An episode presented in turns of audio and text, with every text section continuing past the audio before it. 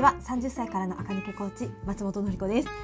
日本男子龍神日本バレーですね。オリンピック決まりましたね。もうすごい。興奮しました。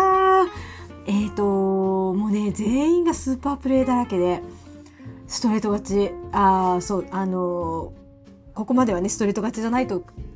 オリンピックに出れませんっていうね対戦分全部ストレート勝ちしてくれて。はあとオリンピックだっていう感じがねしてきましたね。またね来年皆さんあの龍神日本のね皆さんのね素晴らしいプレーが見れることを楽しみに。そして宮崎出身のね海君もあのアメリカ戦にはね結構ちゃんと出ていてああもうすごいなって 地元の若い子が頑張ってるなと思いながらね、はい、今日の今日のアメリカ戦はねちらっとしか見られなかったんですけれどその後ねあのスパークの生出演皆さん生出演のねコーナーを見て、はあ、やっぱいい大会だったなってね思いながら心から拍手をして今 あのラジオを撮っております。今日はですね試着室でやった方がいいことをお話します。これもしかすると昔ね言ったかもしれないんですけれどだけどまあ何度言ってもねあの覚えるためにはいいと思うのでね言っていきたいと思います。でなんで試着室でやった方がいいことがあるかというとえっ、とあの多くの方はねお洋服これ着たいなと思って試着室入ってきたところをねお客様拝見すると本当ただ着て立ってるだけになっちゃってるんですよね、まあ、だからね私たちとかあと店員さんとかがね袖まくったりいろいろするんですけれどまあそんなことね私たちが手伝わなくても自分でねあそういった工夫ができるようになってれば自分で自分をね綺麗にすることができるようになりますからね。で前も話したと思いますが店員さんたちもねやっぱりこう試着室から出てきた時にどういうこうこなし？どういう振る舞いをするかでこのお客様のおしゃれレベルってどのぐらいだ？みたいなのをね見極めてでこのぐらいのおしゃれの方だったらこんなものこのぐらいの方だったらこんなものっていう感じでね結構こう試着室での振る舞いでおしゃれ感がわかるというふうにね、おっしゃることがあるので、えっと、そんなのを含めてお話します。まずは、えっと、やった方がいいのは、試着室入ったら、トップスの場合、シャツとかね、何でもいいので、まあね、袖をまくってみる。これはやった方がいいですね。特に今年はシャツが流行っていて、えっと、しかもね、ちょっとだけやっぱりね、大きいサイズがまだ流行りなんですよね。そうすると、S を買おうと M を買おうと L を買おうと、シャツがね、ちょっとダボつく。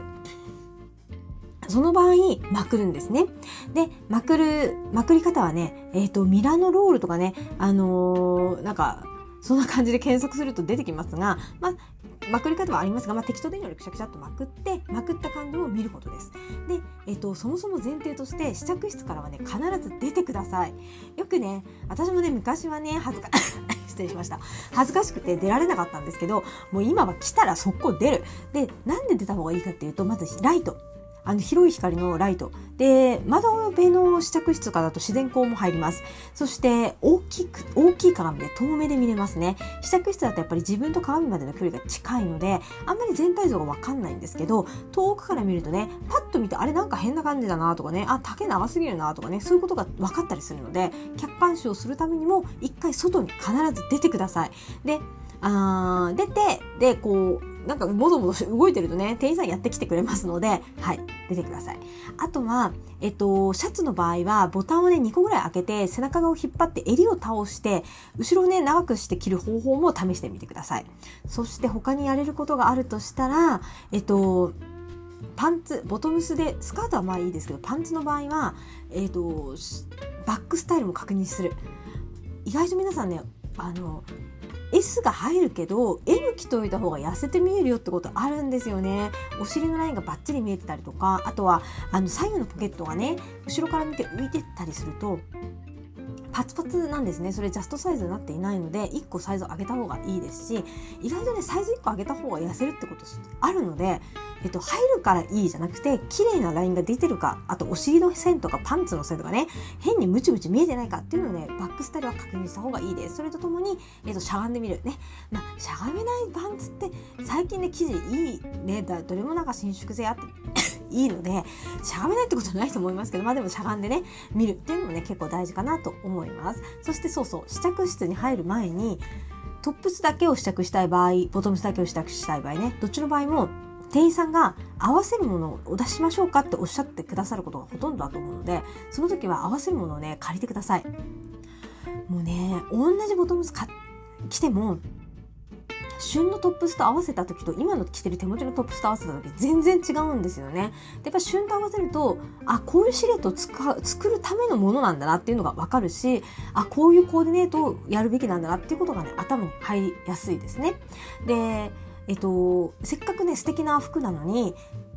自分が着てきたものと合わせちゃうとあんまりね光らないというかねその良さが出なくって気がつかずに買わなかったってことになっちゃうので、えっと、試着する時にはなんかアイテム貸してくれそうだったら借りた方がいいです。でその時に試着室から出る時には靴。まあ最近はねスリッパがねシューズあハイヒールっぽい形のスリッパとかありますよね。まあそれでもね靴も借りてあとはよかったらねバッグとかも借りた方がいいです。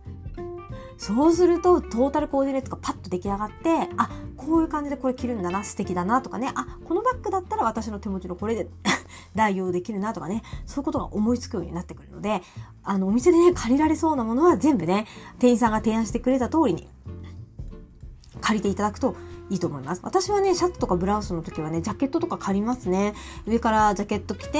で、ジャケットの裾もやっぱりまくってみたりね、します。そうやって、あ、いいですね、ジャケットもいいですね、とかね、そんな感じで。そうするとね、すぐチェーン、店員さんが今度はね、チェーンバッグ持ってきてくれて、こういう感じもいけますよ、とかね、大きいね、ビジネスバッグ持ってきてくれて、こういう大きいバッグともこうですよ、とかね、そういうのどんどんやってくれるので、あの、合わせのものを、あの、断らずにね、ぜひ受け入れて、合わせてきてみてください。よくね、あの、断れない、断れないでね、来たら買わなきゃいけない気がするかもしれないですけど、全然そんなことないので、あの、来ても全然買わなくて大丈夫なので、お店屋さんもそんな悪い人いないのでね、あ、ちょっとイメージと違いましたとか、あとは、あ、一周、あの、ビル回って考えますとか、そんな感じでね、いいです。私はね、私すっごくお洋服、あの、あの、何？もうすごい買っちゃった後に入ったお店とかだともう正直に言ってます。あ、もうさっきすごいお金使っちゃって今貧乏だからちょっと買えないんですけど、見て、見てるだけ見てますとかね、そんな感じで伝えると、あ、そうなんですねとか言う。でもそれで別にね、接客が悪くなったら全くしないのでね、そんな感じでね、私は、あの、断ったりしますけれど、借りれるものは全て借りて、あ支度室を出て、鏡でくるくる、鏡の前でくるくる回りながら、シャツを上げたり、ボタンをね、えっ、ー、と、取ったりしながら、えっ、ー、と、体にフィットさせたり、こういう着こなしができるなっていうのをね、見ていくと、えっ、ー、と、いいと思いますね。支度室でやるべきなのはそういった行動をやると、いいと思いますね。えっ、ー、と、どんな服もやっぱりね、ただ着て突っ立ってるだけだと素敵に見えないんですよ。素敵な服のはずなのに素敵に見えないんですよね。だから店員さんがね、よくね、試着室から出てきた後に手を貸してくれてね、あの、リボン結びし直してくれたり、シャツは前だけ入れるのもいいですよとかね、助言くれたりするので、それがね、鏡の前で試着室の中だけで自分だけで完結するとそれができないんですよ。わからないんですよね。で、あ、なんかいいと思って来たけど、あんまり良くなかったで買うのやめちゃうので、違う違う違うと、あの、着こなしってものがあるし、合わせた時にこれは輝く服なんだよとかね、そういうものがあるので、ぜひ試着室から出て、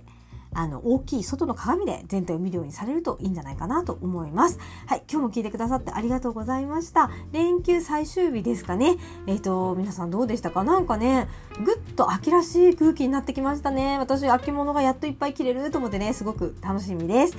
えっ、ー、と、また明日も聞いてください。